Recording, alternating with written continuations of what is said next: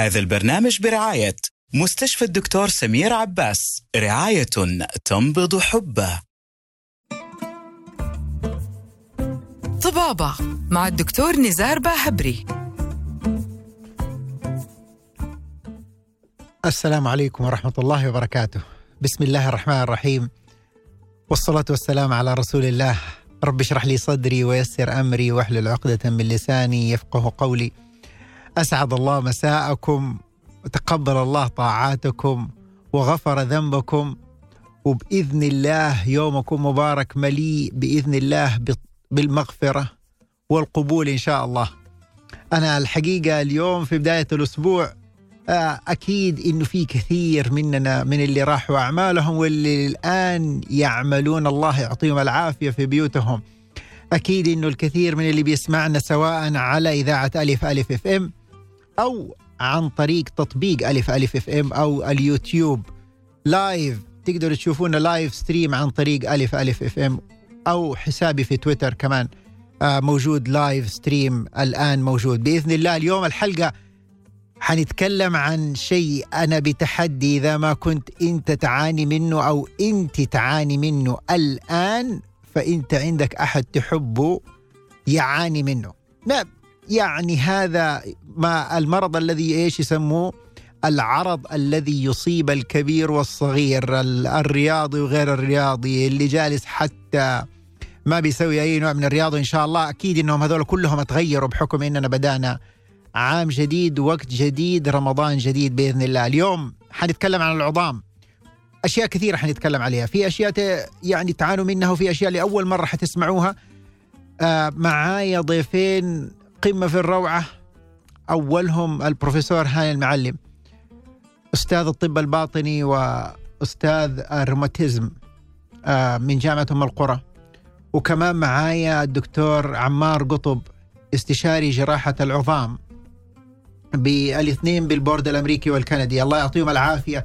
اليوم حيتحفونا بإذن الله بمعلومات حابدأ لكم بأول واحد السؤال اللي دائما الناس كثير منهم ما يعرفوه الآن لو أنت أو أنت يوجعك مفصل ركبتك يدك كتفك هو أنت تروح لدكتور مفاصل يعني روماتيزم زي الدكتور هاني ولا تروح لدكتور عظام زي الدكتور عمار؟ بالله هذا اليوم سيكون عندنا إيضاح كامل. أنا أبغاك أنت تجاوب جوا نفسك علشان الآن حنعرفك الإجابة. يا بروف إيش الوضع؟ بسم الله الرحمن الرحيم الحمد لله والصلاة والسلام على رسول الله. أهلا وسهلا بك دكتور نزار وبزميلي الدكتور عمار وبالأخوة المستمعين. آم آم تعليقا على سأجيبك على السؤال. أيوه هذا أهم سؤال. طيب لكن بس على تعليقا على المقدمة الجميلة اللي بدأت فيها إنه بالفعل الأعراض الروماتيزميه منتشرة جدا. وفي دراسة أجريت في المملكة وخارج المملكة أكثر سبب لزيارة العيادات الخارجية عند أطباء الأسرة بعد الالتهابات الحلق التنفسية. التنفسية هو أعراض المفاصل. سبحان الله. أكثر سبب من كل الأسباب لا ضغط لا سكر لا صد آلام في الصدر لا كحة. أكثر من الصداع أكثر, أكثر من, من الصداع أكثر من السخونة أكثر من كل شيء.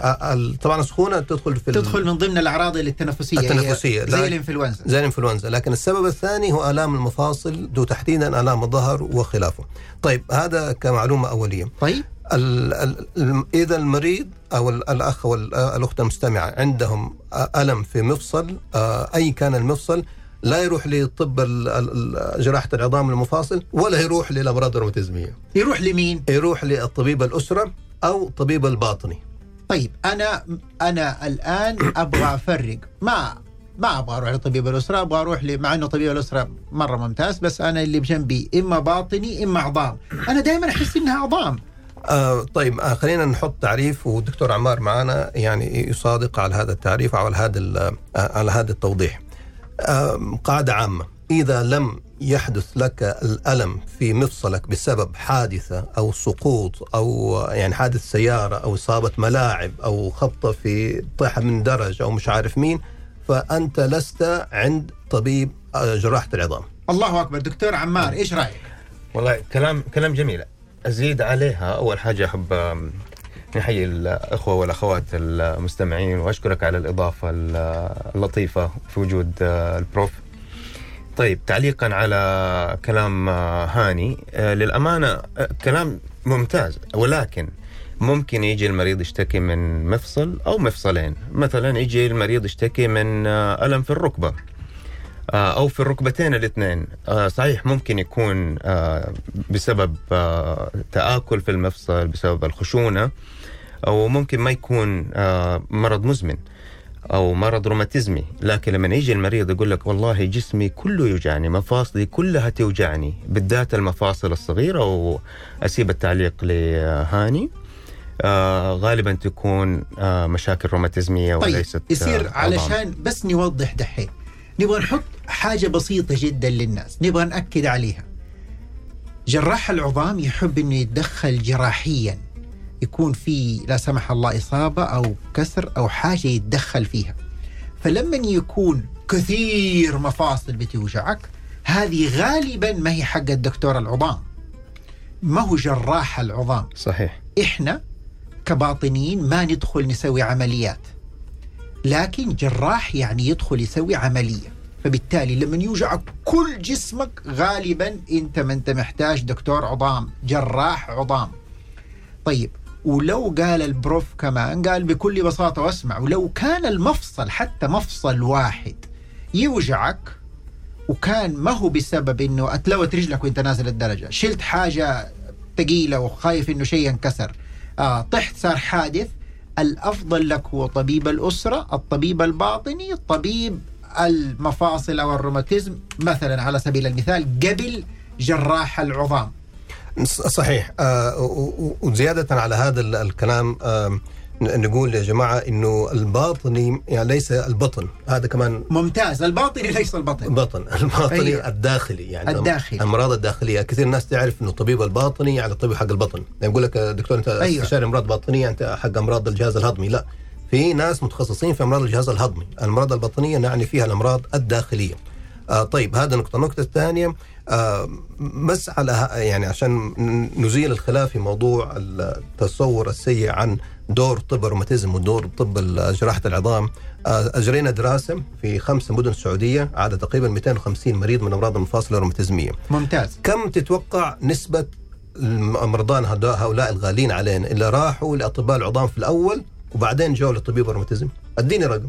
60% أديني رقم يا عمار. 90% 75% 75% 75% معليش بس علشان بس أبغى أرجع يعني شوية النقطة هذه. خطورتها يا بروف إيش هي؟ دحين أنت واحد أنا بتوجعني مفاصل. الركبتين عندي بتوجعني. الركبتين في نفس الوقت بتوجعني. أو في عندي آلام في المفاصل حقت ال- الساعدين من ناحية المرفق. الرزق. الرزق. المفاصل الصغير الصغيره في الأصابع. لما أنا أروح لدكتور جراح عظام وأتأخر إيش يحصل؟ للأسف يصير في معاناة كبيرة عند المريض، آلام مستمرة، انتفاخات وتبدأ عملية التشوهات لا سمح الله. في نفس الدراسة هذه آه، تم تأخير تشخيص مرض التهاب المفاصل الروماتيزمي عند هؤلاء المرضى 30 شهر، 30 شهر يعني دخلوا على ثلاث سنين تقريبا. طيب يعني معناها إحنا بنقول إنه لما يكون عندك التهاب في نفس المفاصل يعني في في الناحيتين في نفس الوقت وإنت تأخرت رحت مثلا لدكتور عظام ودكتور ما يكون مرة متخصص في هذه المسألة جراح عظام وإنت تأخرت ما بين مكان وكل واحد يديك مسكن في مسكن في مسكن ويكون لا أنت عندك التهاب مناعي في المفاصل تأخير العلاج يخلي المفصل يتآكل يخلي وضع العلاج يصير أصعب. لو أنت رحت لدكتور الروماتيزم من البداية دكتور المفاصل من البداية اللي هو باطني ساعتها تشخيصك أسرع العلاج يشتغل أسرع وما تحصل بإذن الله مضاعفات. صحيح؟ صحيح تماما. آه كمان يعني في للأسف بعض آه يعني ممارسات طبية غير صحيحة. لا يعني آه زميلي آه أخي وحبيبي الدكتور عمار ولكن بعض للأسف جراحين العظام آه يعني يصرف الدواء المسكن الأول. يجي المريض مرة ثانية يقول دكتور أنا ما بتحسن. يديله مسكن ثاني. تمام. وللأسف بعضهم يصرف كورتيزون. نعم. ويع... الكورتيزون علاج ممتاز كشيء مؤقت. ولكن على المدى البعيد آه سم قاتل. أيوه. ف... فهذا نفس اللي يصير فيصير تأخير العلاج، المريض يتحسن يقول الحمد لله أنا طيب وما يعرف المريض إنه بحاجة إلى علاجات تحور جهاز المناعة وتمنع الالتهابات وتقلل المعاناة وتزيد من فعاليته ويرجع يبدأ يفتح آه، الكاسة الموية كويس يبدأ يلبس كويس يبدأ يروح عامله كويس آه، فما يتخيل إنه في علاجات ثانية فيقعد يروح مرة ثانية وثالثة ورابعة وعاشره عندي مريض تأخر خمس سنين بهذه الطريقة. خمس سنين. خمس والله خمس سنوات. لدرجة إنه ما يقدر يفتح ال- القاروره حقت ما يقدر يفتح قارور الله يكرمكم. ما يقدر يلبس كتفه ما يقدر يحركه عشان وهذا بس- بسوء, بسوء التشخيص وتأخير التشخيص. نعم سوء تأخير التشخيص. وبإذن الله بعد ما نرجع. حنسال الدكتور عمار قديش بيأثر على عيادتك هذا؟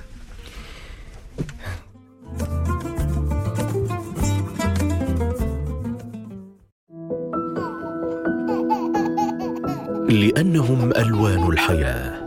نقدم لكم من قسم أطفال الأنابيب بمستشفى الدكتور سمير عباس أحدث العلاجات المبتكرة للعقم على يد أمهر الأطباء العالميين بجدة والذين أسهموا في تحقيق حلم آلاف المستفيدين بتكوين أسرة تنبض بالحياة. مستشفى الدكتور سمير عباس بيت الخبرات الطبية الأنيق رعاية تنبض حبه. مستشفى الدكتور سمير عباس رعاية تنبض حبه. للاستفسار 900 12525 طبابة مع الدكتور نزار باهبري.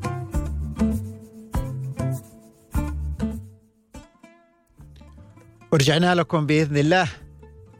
طيب إحنا الآن عندنا ناس كثير بيصلوا يقوموا ويجلسوا. الله يتقبل من الجميع. فبدأت الناس ركبها توجعها بدأت الناس ظهرها يوجعها.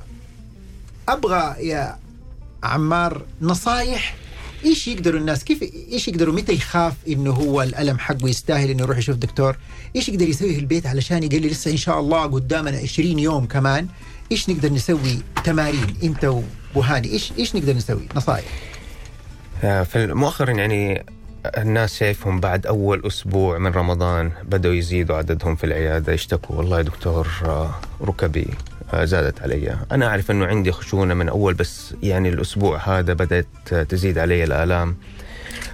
صحيح الوقفة الطويلة يمكن مع التراويح واللي بيصلي لا يزال ما هو على كرسي بيصلي وبيجلس مع الجلسة بين السجدتين. بتآلموا ركبه, ركبه فيعني هي معليش بس أبغى أعرف هي أي أكثر اللي تألم الجلسة اللي بين السجدتين وتكرارها ولا الوقوف الطويل ولا هم الاثنين لا بعض؟ الجلسة اللي بين السجدتين هي اللي أكثر حاجة تألمهم تلاقيهم أوقات آه، يجلس نص جلسة في المساجد. أيوه. آه، لأنه طبيعة الركبة إذا انتنت لآخر درجة أكثر آه، ال- وضعية تألم في, في. وجود ال- ال- الخشونة يعني. ولو أنا أبغى أريح رجولي من الخشونة. هل قصدك إني أفضل واقف بس وقت الجلسة بين السجدتين أو التشهد يكون أنا على كرسي؟ يعني هذا يقلل علي لأنه لسه وراي 20 يوم كمان. تمام. نصيحتي للناس ولمرضايا سوي اللي تقدر عليه. لا تضغط على نفسك. حسيت إنه عندك ألم؟ لا تضغط على نفسك وتقول لا أنا أقدر وأستحمل خليني أضغط على نفسي. حيلاحظ نفسه ثاني يوم ركبته انتفخت ولا ما عاد قدر يوقف آه، يصلي. سوي اللي تقدر عليه. لقيت إنه الفرض تقدر تصليه وأنت واقف صليه وأنت واقف. جاء وقت التراويح أو وقت النافلة صليها على كرسي. ممتاز. تبغى تسجد انزل. إذا عندك المقدرة إنك تسجد اسجد وارجع على اجلس الكرسي. على الكرسي. أيوه. بالضبط. أسجد وأرجع على الكرسي. صحيح. ممتاز. صحيح. هذا في أوقات الصلاة. في شيء ثاني ينصح فيه جدا اللي هو تقوية العضلات. آه تقوية العضلات. نعم. هذا شيء مرة مهم. جدا مرة مثلا مهم في الخشونة. صحيح. انه يكون الواحد مثلا جالسين بعد الفطور بيتفرج على التلفزيون مثلا أو كذا يا ريت يقعد يحرك عضلاته يرفع رجوله وهو جالس على هذا يرفع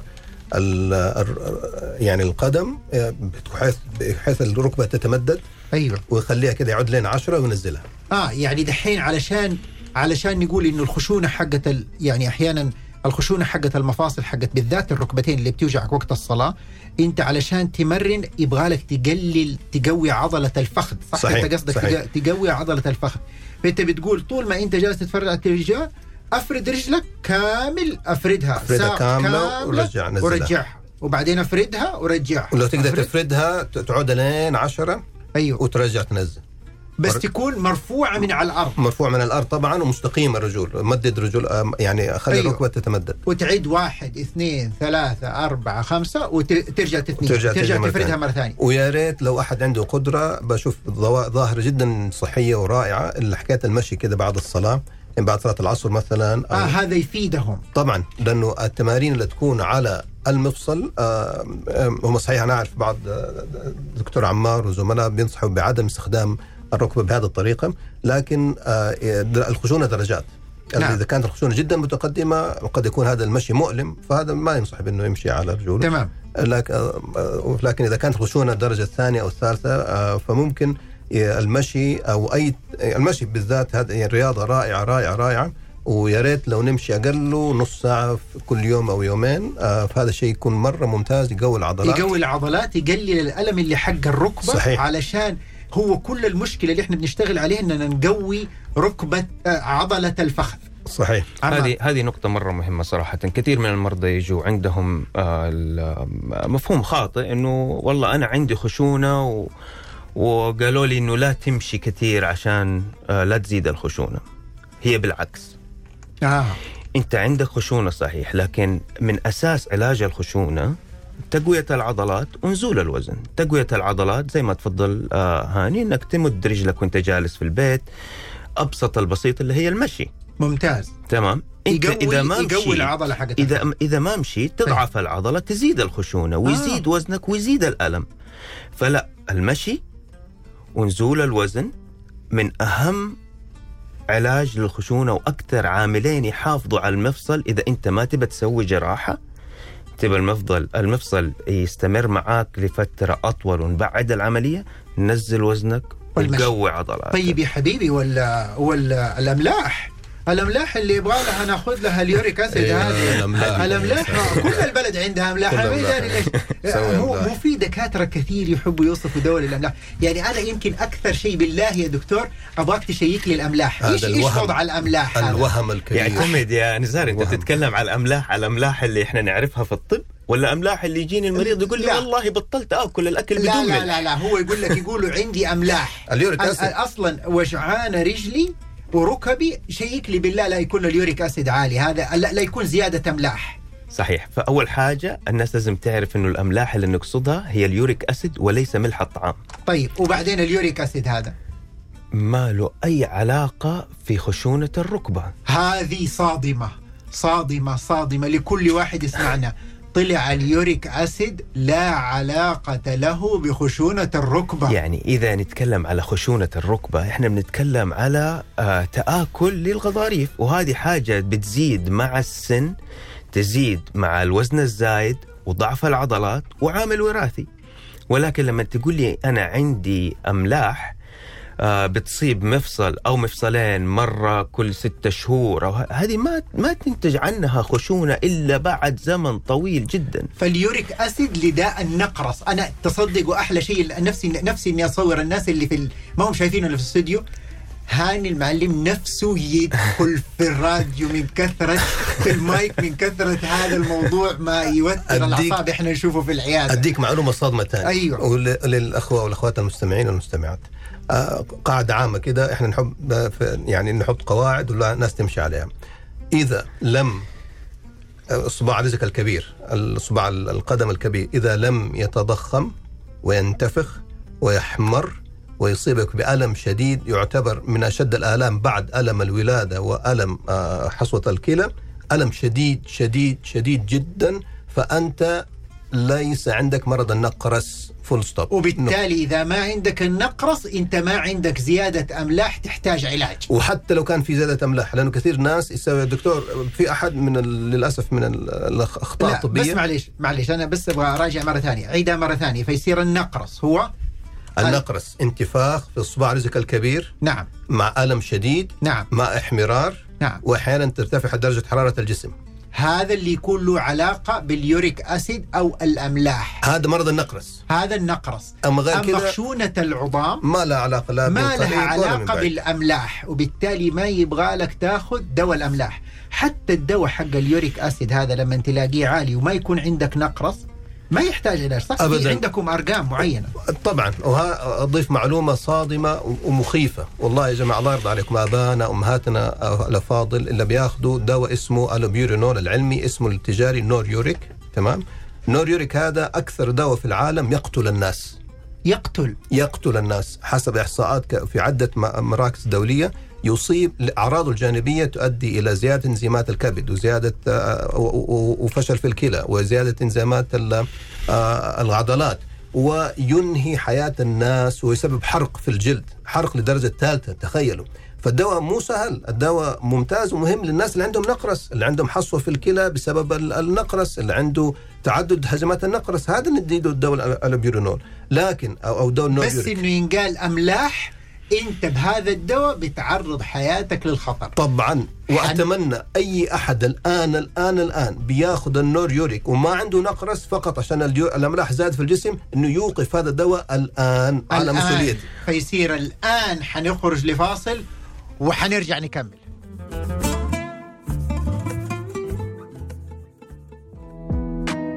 مستشفى الدكتور سمير عباس رعاية تنبض حبه. للاستفسار 900 12525 طبابة مع الدكتور نزار باهبري. دحين حارجع لكم مع ألم. أتحدى كثير منكم إما هو مصاب أو يعرف أحد ثاني مصاب. شوف إحنا الحين خلصنا واحدة حقت الآلام حقت الركب والمفاصل والخشونة وبينا الفرق. بس أبغى أقول لكم عمرك كذا صحيت الصباح؟ أول ما تدعس على رجلك تلاقي ألم في كعب الرجل ما أنت قادر تدعس عليها كأنه تقول شوكة في, في الأخير. ومع المشي الكثير توجعك بطانة رجلك ما أنت قادر تمشي عليها. عمار إيش هذه؟ تقريبا 40% أو أكثر من 40% من مرضايا في ال- في العيادة يجوا يشتكوا من نفس الألم هذا. التهاب 40. التهاب بطانة القدم. بطانة القدم بطانة القدم صحيح. بعضهم للأسف يجي يكون شاف أحد تاني يجي بياخذ علاج للنقرس. أو وهو- يكون راح لأحد. سامع؟ إيه. سامع يكون راح لأحد يقول له هذه أملاح. أملاح أيوه. وهي ما لها أي علاقة بالأملاح يا- نهائيا. كعب الرجل الألم حقه ما له دخل بالأملاح. طيب إيش أسبابها؟ ناس كثير تعاني منها. أيوه. ولازم ينتبهوا له ويعالجوها بدري عشان لا تصير مزمنة ويصير التخلص منها صعب. أول ما تبدأ تحس بالآلام هذه أرجوك يا إنك تروح لدكتور روماتيزم أو دكتور لطبيب عظام يفحص ويشوف إيش الأسباب الممكنة اللي سببت لك هي. اديني الوزن؟ الزايد واحد بالله كل ما. تقول الوزن ترى بتشيل نص. البشر ما عاد حيقفل حقيقة. الراديو ده. حيقفلوا الراديو لا لا لا طيب. الوزن لا، الوزن لا، لا، الزايد لا. واحد اثنين طبعا بيوتنا هذه الأيام يا إما سيراميك يا إما رخام آه، يا إما باركيه الناس بتمشي على حافية. الأرض إيوه الأرض القاسية أيوة. وقفة طويلة على أرض قاسية من غير آه، شيء آه، يساعد يعني يعني على يعني أنا. الحين أبغى أسألك يعني هو الله يكرمك المداس سواء المشي حافي هذا ما هو كويس للرجل. ابدا. ابدا. ابدا. فيصير حتى في بيتك ممكن إنه يكون عندك حاجة بتلبسها بس تكون لها لها يعني طرية على طرية. الكعب يعني. طرية على الكعب. أيوه هذه آه، سببين، السبب الثالث قصر في ال في ال في الوتر اوتار القدم أوقات ممكن تكون قصيرة شوية. تمام. تسببها. القدم المسطح. القدم المسطحه الفلات فوت. صحيح. أي. فعلاجها الأساسي أيوة. الأساسي علاج طبيعي. علاج طبيعي. أول حاجة نقول إنه علاج طبيعي بتمارين إطالة بقوارير ثلج بتت- بتجمد قوارير الموية وتحطها في الأرض وتمشيها على آه، باطن القدم. آه يعني تحط قوارير ثلج بعدين. تمشي صحيح. تمشي بطن القدم عليها رايح راجع. كأنها تبرمها. صحيح. تمام. يصير نتجنب المسببات ونبدأ في العلاج حقه اللي هو علاج طبيعي وليس علاج للنقرس ولا هو طيب قل لي. وغير كذا آه، أول حاجة الواحد بيبدأ بالعلاج الطبيعي إذا هذا ما نفع. بيروح للمرحلة الثانية اللي أيوة. هي حقن الكورتيزون في القدم وإذا ما نفع في ال shock wave هي ضربات الكهرباء في في الكعب. يعني في طرق كثيرة متبعة لكن لا تتركها. ينفعهم ما ينفعهم إنهم يسووا جزمة يعني الله يكرمك تكون لها ارتفاع أو آه، آرش أو ما يعتمد على الفحص. إذا أنت جيت للعيادة ولقينا إنه عندك آه، قدم foot اللي أيوة. هو القدم المسطح هتحتاج فرشات آه، للجزمة تتفصل. وأنا أبغى أقول حقيقة. حقيقة يعني. أنا أنا طبيب بس والله أنا جلست إلى عمر أظني 41 وأنا أعاني من هذه الألام اللي تتكلم عليها. ولا عمره أحد قال لي إنه إيش السبب. ومن يوم بس أبغى اكد لكل البشر اللي بيسمعونا من يوم ما رحت وتفصلت الله يكرمكم حذاء له فرشة على مقاس أنا عشان آه، عندي فلات فوت الرجل المسطحة والله ما صار الواحد ياخذ مسكنات غير بالقليل. لكنها تعمل فرق ما بين الأرض والسماء مين قال لك يا نزار انه اعمل هذا؟ 100% صحيح حان المعلم طيب،. وإحنا في البيت أيوة شكرا جزيلا. الله يجزاك خير. 100% أيوه. فيصير آه هذا شيء لازم الكل ينتبه له. طيب قل لنا إيش موضوع ال flat foot؟ موضوع ال flat foot آه، يعتمد هل هو عند الصغار أو عند الكبار. عند الكبار عادة يكون مكتسب.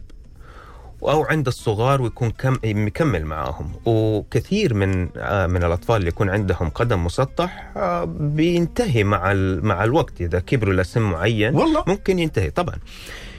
آه إذا كان بسبب قصور في الأوتار ممكن بيعملوا لهم تمارين إطالة لكن لا تهملوا تشوفوا أنه عنده قدم مسطح وتسيبه ويكمل ويزيد مع الوقت.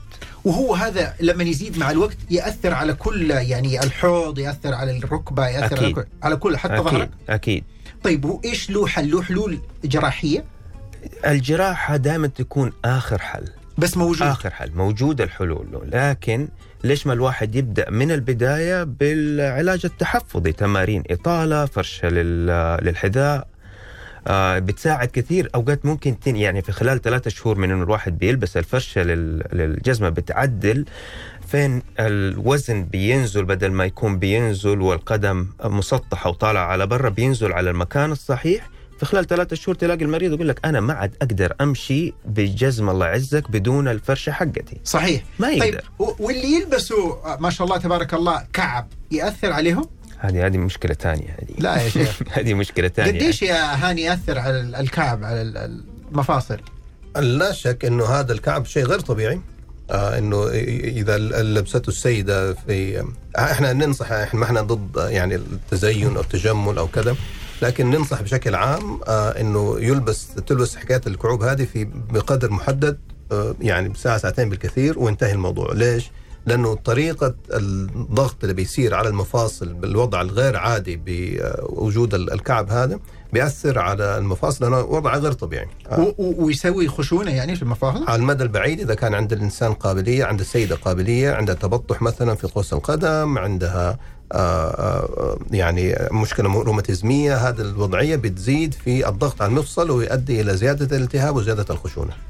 عمار هو أصلا هذا بيأثر عندك عندكم كم مرض يطلع لكم بسبب ال- الكعب هذا؟ بسبب الكعب آه، بيزيد انحراف إبهام القدم والشائع كثير من الناس. انحراف أيوه انحراف إبهام القدم اللي نعم. هو إذا قعدت جنب واحد وطالعت في في رجله تلاقي الإصبع الكبير آه، طالع على برا وعنده عظمة بارزة. آه. تمام؟ أوقات ممكن بيصير عليها احمرار وبيجوا العيادة يشتكي من ألم. آه، وهذا فيها. وهذه من مسبباتها الرئيسية لبس الكعب لا ال- يكون عنده انحراف في إبهام القدم ويلبس الكعب يعني الناس اللي تلبس طيب كعب عالي وهذول- بتزيد الانحراف جينات يعني جزء كبير خلق. 70% منهم يكون جينات. فيها جينات عامل أيوه. وراثي وبتزيد مع لبس الكعب والحذاء الضيق من الأمام. بس أحب أوضح نقطة هنا الناس اللي عندهم الانحراف هذا آه يصير في عندهم نتوء عظمي عظمي قاسي جدا. عظمي. عظمي. نعم. وإذا الواحد مسكه كان ماسك عظمة. نعم. هذه أحيانا النتوء العظمي آه يح- يحمر آه يكون مؤلم فالناس تحسبه خطا إنه نقرس. آه. أوكي هذا مو نقرس. هذا ما هو نقرس. النقرس زي ما قلنا طيب كيف يقدروا يفرقوه عن النقرس؟ النقرس ألم شديد في كل الانتفاخ يكون عام في كل الأصبع. ويجي فجائي. وفجائي والناس يكون يعرف إنه أكل لحمة مثلا بزيادة آه إيه. النقرس هذا يسبب سخونة بعض الأحيان. يسبب سخونة نعم وزيادة في كرة الدم البيضاء في الدم. ويدوا له مضاد حيوي وهو ما يبغى له مضاد وما. يبغى المضاد حيوي. وزيدك من الشعر بيت. أحيانا النقرس يسبب انتفاخ في أيضا في القدم ككل. يحسبوه التهاب في الجلد. أيوه وهو يكون نقرس. هو يكون نقرس. طيب يا عمار إيش بتسووا لهذا اللي يكون عنده نتوء خارجي؟ خارج من ال... طبعا النتوء الخارجي سهل تشخيصه يعني لأنه مجرد واضح قدامك. بالعيادة بتشوف إيش اللي حاصل وبتعمل الاشعه العلاج المبدئي إنه نتجنب الأشياء اللي بتزوده. يا جماعة الخير إذا أنت تحبي إنك تلبسي هو شائع عند ال... عند النساء أكثر من الرجال بكثير يعني. إذا أنت تحبي تلبسي الكعب ما في مشكلة. عندك مناسبة البسي كعب. لكن لا تخلي كل خرجاتك تقولي والله أنا أحب ألبس الكعب وأنت عندك مشكلة يعني حتزيد حتزيد. بكل بساطة أيوة. حتزيد فالحل الأول الواحد يلبس آه، جزم واسعة من الأمام والجزم تيجي الله يعزك بمقاسات من الأمام A و B نعم. و C و D فنختار ال- ال wide toe box اللي هي تيجي اللي واسعة, من, واسعة من الأمام. الأمام. أيوه واسعة أيوة. من الأمام الحذاء الرياضي دائما يكون حاجة جيدة بالذات لو كان واسع من. والله دائما وبالذات في الأيام هذه بتلاقي ال ال يعني صار شيء عادي يعني الواحد بيلبس التوب ويلبس و-. جسم أيوة. الرياضة و- ودحين بالذات يعني هو إحنا دحين لو نبغى نقول لكل الناس أنتم عارفين إحنا في شهر رمضان ما شاء الله تبارك الله شهر بركة من ناحية الصلوات إلى ناحية التسوق إلى ناحية الخروج والروحة فلو كنت انت لابس حذاء مريح راح يفرق مع مفاصلك بالكامل صح يا هاني؟ أكيد لا شك. أنا حاب أضيف معلومة مهمة جدا آه للالتهاب ال- ال- ال- باطن القدم. باطن القدم. باطن أيوة. القدم. الناس أحيانا في النادر يعني مو زي ما بتفضل آه، عمار. آه الناس أحيانا أشخصهم نشخصهم إحنا في طب الروماتيزم بأن عندهم التهاب مفاصل صدفي. آه. اللي عنده صدفية وعنده التهاب في باطن القدم من تحت فهذا قد يكون أحد أعراض التهاب المفاصل الصدفي. هذا مرض. اللي يكون عندهم صدفية. وأحيانا نكتشف إنه الإنسان عنده صدفية يجينا بالعرض البدائي اللي هو هذا. بداية المرض التهاب المفاصل الصدفي يكون التهاب في آه، باطن القدم. بس يعني هذا في, في, في النادر والنادر لا حكم له لكن الاساس زي ما قال آه، عمار إنه أغلب الناس عندهم مشاكل الآلام التبطح وكذا. خلاصته. لبسك لحذاء مناسب ألبس رياضة وراك شهر عامر حافظ على مفاصلك خلي الأناقة لوقت قصير. حنخرج فاصل وحنرجع لكم.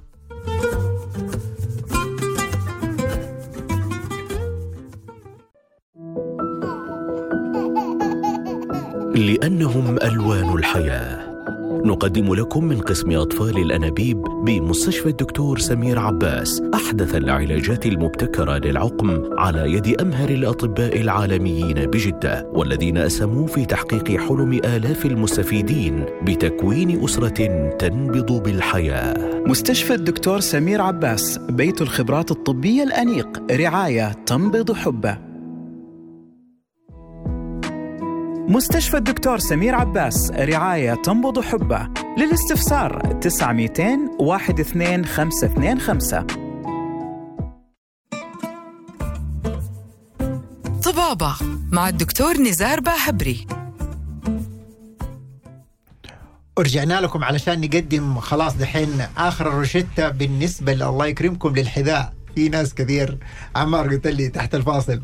قلت لي في ناس كثير مرة يفرحوا بالحذاء اللي هو إيش؟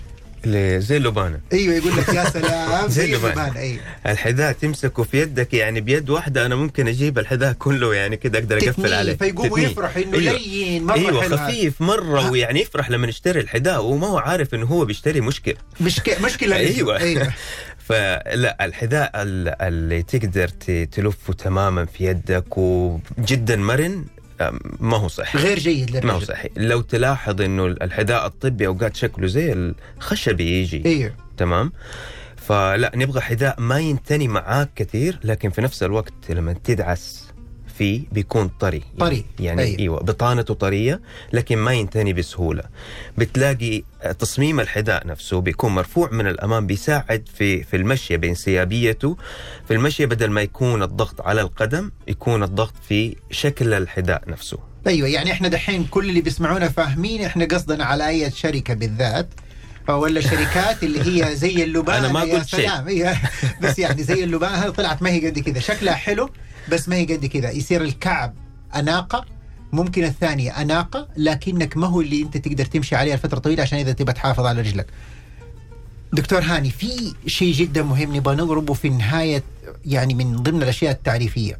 ناس كثير يقولوا من يوم ما يكون عندك روماتيزم هو ما هو روماتيزم؟ هو خشونه في المفاصل. الروماتيزم ولا الروماتويد هذه أمراض مناعية. الناس يخافوا منها عشان علاجاتها كورتيزون. هي بس علاجاتها كورتيزون؟ ابدا ابدا ابدا. ال- الطب الروماتيزم تطور جدا في ال- في الحقبه الأخيرة. بل آه، في الحقبة اللي قبل ال 2010 كان أكثر طب متقدم على كل أنواع فروع الطب المختلفة. حاليا طب الأورام هو الذي يعني آه، كاس كاسح الساحه بس إنه ما زال التطور التطور في طب الأمراض الروماتيزميه عالي جدا متقدم جدا لأنه تم اكتشاف مركبات صغيرة على ال على على القد- الحاجز المناعي أو ال ال ال يعني على المفاصل. على يعني المفاصل. أيوه يعني مسببات مناعية معينة مركبات أيوة. معينة تؤدي إلى التهابات المفاصل. فتم آه، اكتشاف أدوية مثبطة لهذه المحفزات والمفاعلات المناعية الصغيرة جدا وبالتالي بأمر الله سيتم سيتم التحكم في المرض بل علاجه. بعلاجه بإذن الله. بل علاج بإذن الله. فالآن هناك فإذا- علاجات أدوية كثيرة جدا بيولوجية وغير البيولوجية مركبات صغيرة جدا يتم من خلالها طبعا بإشراف طبي بإشراف آه، استشاري روماتيزم يستطيع أن يشخص التشخيص الصح ويستطيع أن يصف هذه الأدوية ال- المناسبة بأمر الله فيتم استجابة ممتازة. وليست كل العلاجات كورتيزون. الناس كلهم بيخافوا من الكورتيزون وانا وإحنا معاهم. إحنا يا جماعة يعني الطبيب أحرص على المريض أحيانا والله أحرص على المريض من أن يعرض الطبيب اللي يخاف الله اولا واخرا. أحرص إن شاء الله. بأمر الله. أحرص على المريض من إنه يتعرض لجرعات كورتيزون لسنوات طويلة. في ناس بيجونا في العيادة بياخذ الكورتيزون له 10 سنين و15 سنة. والله بل 20 سنة كمان. عمار. طيب آم، تعليق بس على الكورتيزون دكتور هاني ما يحتاج يعني الواحد يعلق بعده لكن بس مفهوم عند الناس. أيوه. مفهوم إنه والله مريض خشونة الركبة اللي ما يبغى عملية وعلاج تحفظي بنحاول معاه بعلاجات نزول وزن ولا يزال عنده آلام. آلام. ما في مشكلة إنه ياخذ إبرة كورتيزون في, أيوة. في المفصل يعني ياخذها إلى ثلاثة مرات في السنة لكن المفهوم الخاطئ عند الناس إنه لا الله يخليك من يوم ما تقول له كورتيزون لا لا لا الله يخليك كأنك كورتيزون. ولا إيوه يعني بالضبط. ولا تفتح لي الموضوع. علاج رائع جدا. أيوة،. بنبين على إنه لما تاخذه لفتره قصيرة أو اخذته جوا المفاصل يعني الناس اللي بيأخذوه ثلاثة أربع أيام يكون عنده حساسية يكون صحيح. عنده ربو. من أفضل العلاجات في العالم. بالعكس جدا ينقذ الحياة الكورتيزون. في عندنا قاعدة برضو ثانية نحب نقولها. الكورتيزون على المدى القصير يعتبر علاج سحري. سحري. وعلى المدى البعيد يعتبر سم. أيوه لكن بعض الناس حتى الله يكتب لهم الأجر. اللي. بياخذوا إذا كل واحد بيسمعنا الآن في الإذاعة إذا أنت بتاخذ الكورتيزون لفترة طويلة روح لدكتور حق روماتيزم لدكتور حق مفاصل لأنه طلعت علاجات كثيرة. جدا جدا. تبدلك بدل الكورتيزون هذا بشكل كبير. عمار. تمام. يصير آه المفهوم اللي نبغى نوصله للناس إبرة الكورتيزون لخشونة المفصل. ما بتزيد من الوزن. ما تزيد الوزن. ما حتضعف لك مناعتك صحيح، ما صحيح. حتسوي لك هشاشة. صحيح. آه يمكن ترفع لك السكر والضغط لمدة يومين ويرجع طيب. ينزل تاني لكن ما حتسوي لك الأشياء اللي أنت خايف منها من الكورتيزون. طيب بحكم إنه آه، يعني الناس يجي يقول لك عظامي كلها توجعني أظن إن عندي هشاشة. آه، ويقوم يروح لدكتور العظام. هو أصلا دكتور العظام يعالج الهشاشة المفروض؟ هذا مفهوم خاطئ تماما. خاطئ. المفروض صحيح. الهشاشة يعني ما هي شوف مع في سنين العظام. الدراسة التدريب ال- التخصص الدقيق ما عالجنا ولا مريض واحد هشاشة.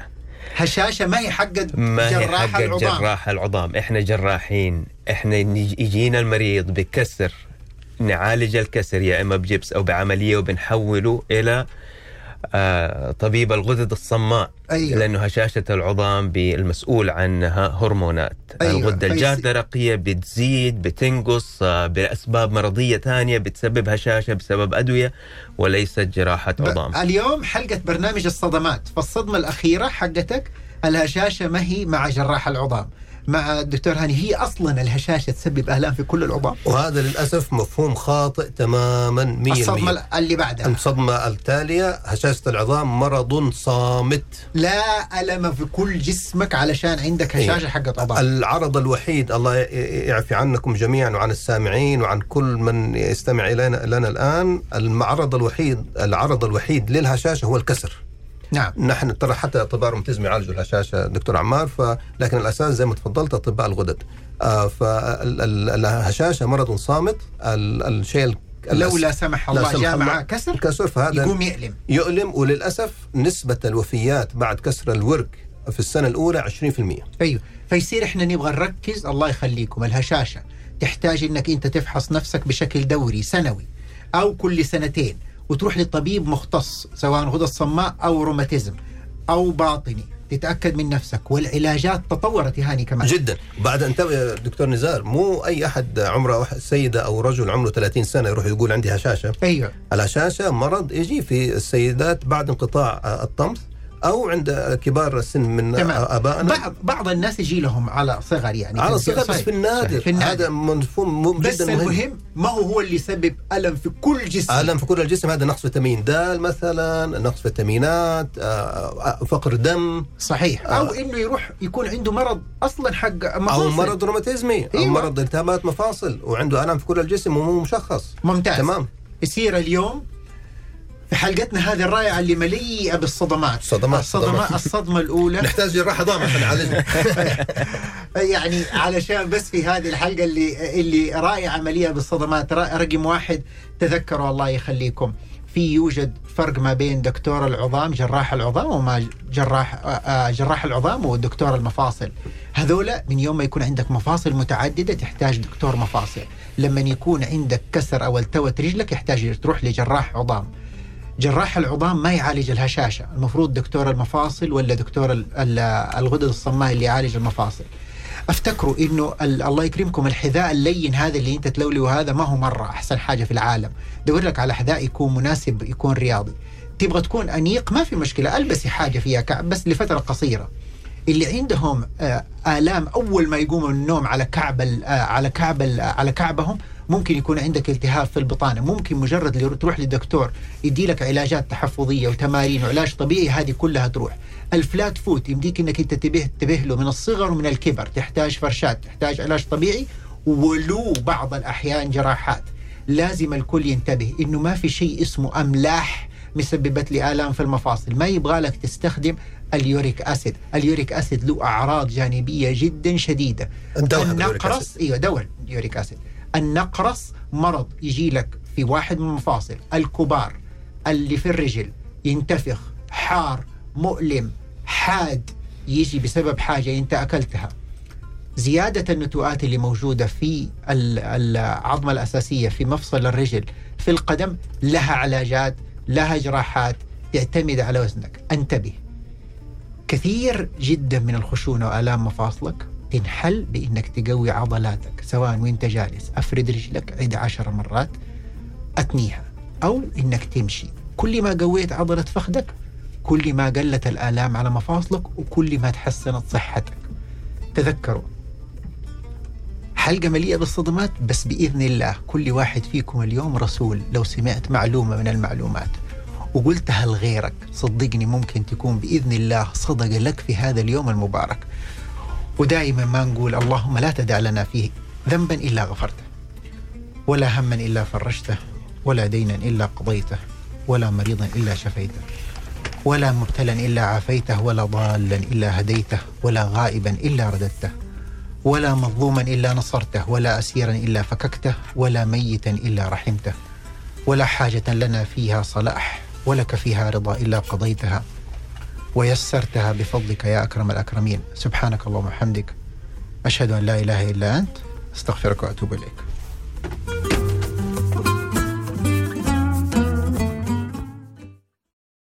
هذا البرنامج برعاية مستشفى الدكتور سمير عباس. رعاية تنبض حبه.